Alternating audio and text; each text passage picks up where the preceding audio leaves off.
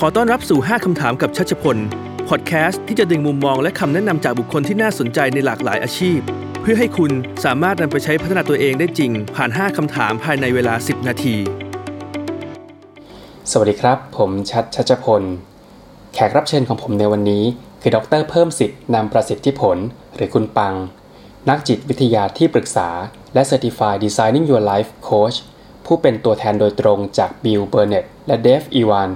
ผู้แต่งและต้นตำรับคอร์ส Designing Your Life และเป็นผู้ก่อตั้ง Modular Consulting บริษัทให้คำปรึกษาด้าน Human Center Design ด้านการศึกษา ดรเพิ่มสิทธิ์สำเร็จการศึกษาในระดับปริญญาตรี จาก University of California Los Angeles หรือ UCLA ปริญญาโทเกียรตินิยมด้านบริหารธุรกิจจากศาสินจุฬาลงกรณ์มหาวิทยาลัย และปริญญาเอกเกียรตินิยม สาขาจิตวิทยาที่ปรึกษา จากมหาวิทยาลัยอสัมชัญ และได้รับการ Certified Coach และเป็นตัวแทนของประเทศไทย และเอเชียตะวันออกเฉียงใต้ด้าน Designing Your Life ในด้านประสบการณ์ทำงาน ดรเพิ่มสิทธิ์มีประสบการณ์ที่หลากหลาย ทั้งในด้านนวัตกรรม การวิจัย กิจกรรมเพื่อสังคม รวมถึงจิตวิทยาองค์กร และจิตวิทยาประยุกต์ นอกจากนี้ ดรเพิ่มสิทธิ์ยังมีประสบการณ์การสอน Design Thinking และ Designing Your Life ให้กับภาครัฐ และเอกชนต่างๆ เป็นอาจารย์รับเชิญให้กับมหาวิทยาลัยชั้นนำทั้งจุฬาลงกรณ์มหาวิทยาลัย มหาวิทยาลัยธรรมศาสตร์ มหาวิทยาลัยรังสิตเป็นต้น ดรเพิ่มสิทธิ์อยากจะนำแนวคิด Designing Your Life มาเผยแพร่ในเมืองไทย เพื่อให้คนรุ่นใหม่ได้รู้จักตัวเอง และพัฒนาตัวเองได้ดีขึ้น คุณสามารถติดตามข้อมูลเพิ่มเติมได้จากทางเว็บไซต์ modularconsulting.net ส่วนตัวผมเองผมรู้จักคุณปังมาหลายปีนะครับ แล้วก็มีโอกาสได้เจอและแลกเปลี่ยนความคิดเห็นในงานสัมมนาต่างๆ และนี่คือ 5คำถามที่ผมถามคุณปังครับ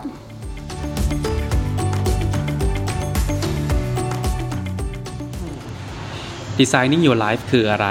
ต่างกับการตั้งเป้าหมายชีวิตทั่วไปอย่างไรบ้าง ครับจริงๆแล้วตัวดีไซน์ตัว Designing Your Life ครับ ก็เป็นคู่มือการออกแบบชีวิต ที่ใช้แนวคิดของตัว Design Thinking ครับ ซึ่ง Design Thinking เนี่ยเป็นโมเดลความคิดเชิงนวัตกรรมนะ เป็นการเอา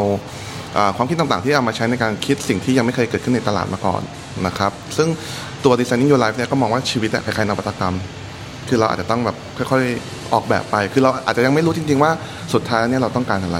เพราะฉะนั้นเนี่ยตัว Designing Your Life ครับจะเป็นเครื่องมือต่างๆ ที่ช่วยให้คุณเนี่ยค่อยๆออกแบบสิ่งที่ยังไม่เคยมีมาก่อน ให้เป็นสิ่งที่มันโดนใจแล้วก็ถูกต้องสำหรับตัวคุณเองฮะ ครับผมซึ่งมันต่างจาก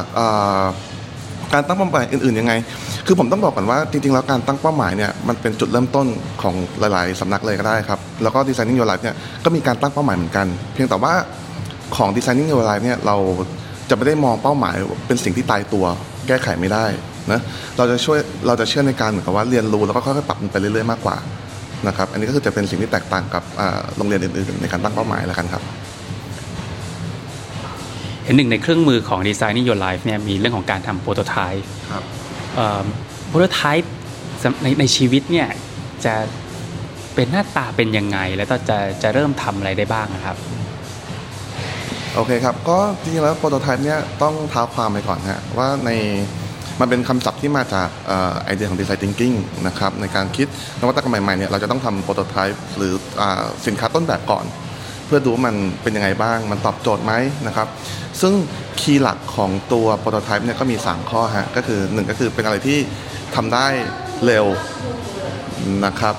2ก็คือเป็นอะไรที่สองก็คือเป็นอะไรที่ทำแล้วถูกฮะก็คือแบบไม่ต้องลงทุนเยอะนะครับ ส่วน3เนี่ยก็คือเราทำแล้วเนี่ยเราได้เรียนรู้อะไรบางอย่างกับมันนะครับ ทีนี้เราเอา concept นี้เนี่ยมาใช้กับชีวิตได้ยังไง หลาย ๆ ครั้งครับ อย่างเช่น สมมติว่า คนเราเนี่ยรู้สึกเบื่องานฮะเวลาเราเบื่อเบื่องานทางออกคืออะไรฮะหลาย ๆ คนที่ผมไปคุยด้วยเนี่ยทางออกก็คืองั้นงั้นเปลี่ยนงานงั้นเปลี่ยนงานเลยฮะเอ้ยผมไม่ชอบงานด้านนี้ผมลาออกดีกว่า มันไม่ใช่สิ่งที่ผมอยากทำนะครับแต่ว่าในเรื่องของการโปรโตไทป์ชีวิตนะครับก็คือ จะบอกว่าเฮ้ยอย่าเพิ่งอย่าเพิ่งลาออก เพราะว่า ชีวิตแพงฮะคือการลาออกนี่แพงนะจริงๆมันมันเป็นอะไรที่แพงมากเพราะฉะนั้นเนี่ยสมมติว่าคุณจะสนใจงานอะไรก็ตามที่คุณมีความสนใจอยู่เนี่ยการทำโปรโตไทป์ในแง่หนึ่งก็คือเป็น conversational base ก็คืออยากจะให้คุณเนี่ยลองไปคุยกับคนที่ทำอาชีพนี้ว่าเอ้ยมันเป็นยังไงนะ มันตรงกับที่ฉันเข้าใจไหมนะ แล้วก็เขาทำยังไงถึงจะประสบความสำเร็จนะ หรือว่าทำไมเขาทำอาชีพนี้เราไม่รุ่งอะไรเงี้ยลองไปคุยดูก่อนครับเพื่อทำให้เราเนี่ยมีข้อมูลในการตัดสินใจมากขึ้น มีคำแนะนำแนะนำอะไรสำหรับคนที่เบิร์นเอาท์เริ่มหมดไฟในการทำงานควรว่าเขาควรจะเริ่มต้นอะไรยังไงได้บ้างครับครับ ก็เป็นเป็นคำถามยากนะฮะจริงๆแล้วผมเชื่อว่าการเบิร์นเอาท์เนี่ยผมขอแบ่งเป็น 2 ลักษณะก่อนละกันฮะในแง่ของระยะสั้นกับระยะยาวนะครับ สาเหตุหนึ่งของการที่เราทำงานอะไรมาระยะยาวแล้วเราสึกว่าเราเบิร์นเอาท์เนี่ยสาเหตุหนึ่งอาจจะเป็นเพราะว่าเราหามีนิ่งของงานไม่เจอ มันอาจจะยังไม่ได้ตอบโจทย์เราเท่าไหร่นะครับเพราะฉะนั้นเนี่ยการที่จะหามีนิ่งเนี่ยก็ผมอาจจะแนะนำให้ลองทำ journal ดู ลองเขียนไดอารี่ลองรีเฟล็กตัวเองก็ได้ครับว่าจริง ๆ แล้วเราหาอะไรกันแน่หนึ่งข้าง แล้วก็อีกข้างหนึ่งเนี่ยคืองานที่เราทำอยู่ตอนนี้มันตอบโจทย์อะไรตรงนี้ไหมนะครับ อันนี้ก็เป็นการทำสำหรับระยะยาว ทีนี้สำหรับระยะสั้นเนี่ยก็ผมอยากจะอย่างนี้ฮะสำหรับการที่คนรู้สึกหมดไฟในระยะสั้นอาจจะเพิ่งเกิดขึ้นเดือน 2 เดือนที่ผ่านมาเนี่ย ก็อยากจะให้เอาเครื่องมือหนึ่งที่มาใช้เขาเรียกว่า live dashboard ก็คือการแบ่งว่าจริงๆชีวิตเราเนี่ยมี 4 ด้านนะครับคือเรื่องของ work play love health นะครับ work คือการทำงานนะ play ก็คือเรื่องการใช้ชีวิตให้แบบมีความสุขมากขึ้นนะครับ love คือความสัมพันธ์คนรอบข้าง แล้วก็ health เนี่ยคือสุขภาพกายสุขภาพจิตนะครับ ลองเกจดูครับ ให้คะแนนเต็ม 10 ความพึงพอใจของคุณในแต่ละด้านเป็นยังไง พอคุณได้แตกมาสี่ด้านนี้แล้วเนี่ยคุณก็ลองดูว่าเอ๊ะมันเป็นด้านไหนนะ ซึ่งผมคิดว่ามันจะทำให้คุณเห็นภาพชัดนะว่าอะไรกันแน่ที่ทำคุณรู้สึกเบิร์นเอาตอนนี้ พอรู้ว่าอะไรต่ำที่สุดแล้วเนี่ยคุณก็ลองคิดดูว่าเอ้ยคุณจะทำยังไงบ้างให้สามารถที่ทำให้คะแนนพวกนี้เนี่ยมันสามารถเพิ่มขึ้นมาเร็วๆในรอบอาทิตย์หรือสองอาทิตย์ข้างหน้าครับผมชีวิตที่ดีในความหมายของปังเป็นยังไงครับครับสำหรับผมชีวิตที่ดีเนี่ยคือชีวิตที่เราดูแลได้ครับ ดูแลได้ยังไงฮะก็คือเหมือนกับว่าเรา คือ designing your life เนี่ย ผมเชื่อในคอนเซปต์นี้มากว่าเราเนี่ยมีมากกว่าหนึ่งแง่มุมในชีวิตนะบางคนอาจจะบอกว่าเฮ้ยเรื่องงานมาก่อนอะไรเงี้ย แต่ว่างานบางอย่างเนี่ยคือคนอื่นทำแทนไม่ได้ อย่างเช่นการเป็นคุณพ่อ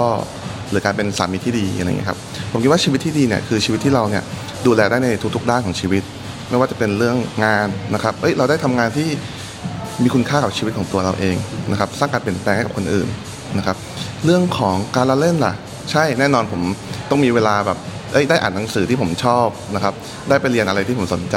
อะไรอย่างนี้ครับ ในเรื่องความสัมพันธ์ ผมมีเวลาให้กับภรรยาให้กับลูกให้กับพ่อแม่นะครับ ให้กับเพื่อนฝูงนะครับ แล้วก็ในเรื่องของสุขภาพนี่ก็สำคัญนะครับ ไม่ว่าจะเป็นเรื่องสุขภาพกายสุขภาพใจเนี่ย อันนี้สำคัญมาก ซึ่งมันจะเป็นแรงเสริมให้ด้านอื่นของชีวิตเนี่ยดีขึ้นนะครับ เพราะฉะนั้นชีวิตที่ดีเนี่ยผมคิดว่าเป็นชีวิตที่เราดูแลได้ทั้ง 4 ด้านนี้ครับ ครับแล้วก็มีการลงตัว แต่ผมไม่ต้องบอกว่าบาลานนะผมพยายามจะเรียกคำว่าบาลานเพราะว่าคำว่าบาลานเนี่ยมันเป็นเหมือนกับความเชื่อที่อาจจะไม่ค่อยถูกเท่าไหร่ฮะเพราะว่าบาลานเนี่ยมันเหมือนกับว่าทุกอย่างจะต้องเท่ากันหมดห้าสิบห้าสิบอะไรเงี้ยเวิร์กห้าสิบเพลย์ห้าสิบอะไรอย่างงี้นะครับ แต่ว่า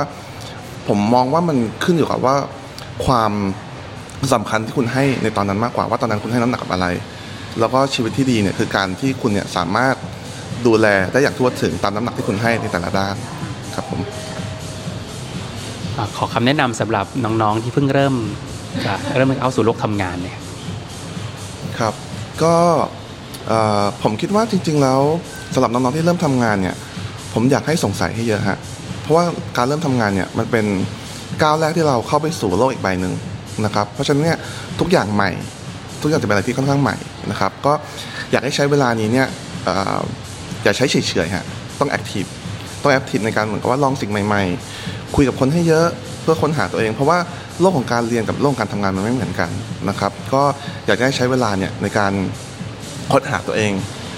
นอกรั้วมหาลัยให้เร็วที่สุด เพื่อที่คุณจะได้ต่อยอดต่อไปเรื่อยๆประมาณนั้นครับผมและนี่คือ 5คำถามกับชัชพล อย่าลืมว่าคำแนะนำจะไม่มีประโยชน์ ถ้าไม่ได้นำไปลองทำดู คุณสามารถติดตามคุณชัชพลได้ในช่องทางโซเชียลต่างๆ ทั้งเว็บไซต์ Facebook Page Twitter และ Instagram และฝากให้เรตติ้งหรือรีวิว หรือแชร์พอดแคสต์นี้ เพื่อเป็นกำลังใจให้คุณชัชพล และส่งต่อให้คนอื่นที่อาจได้รับประโยชน์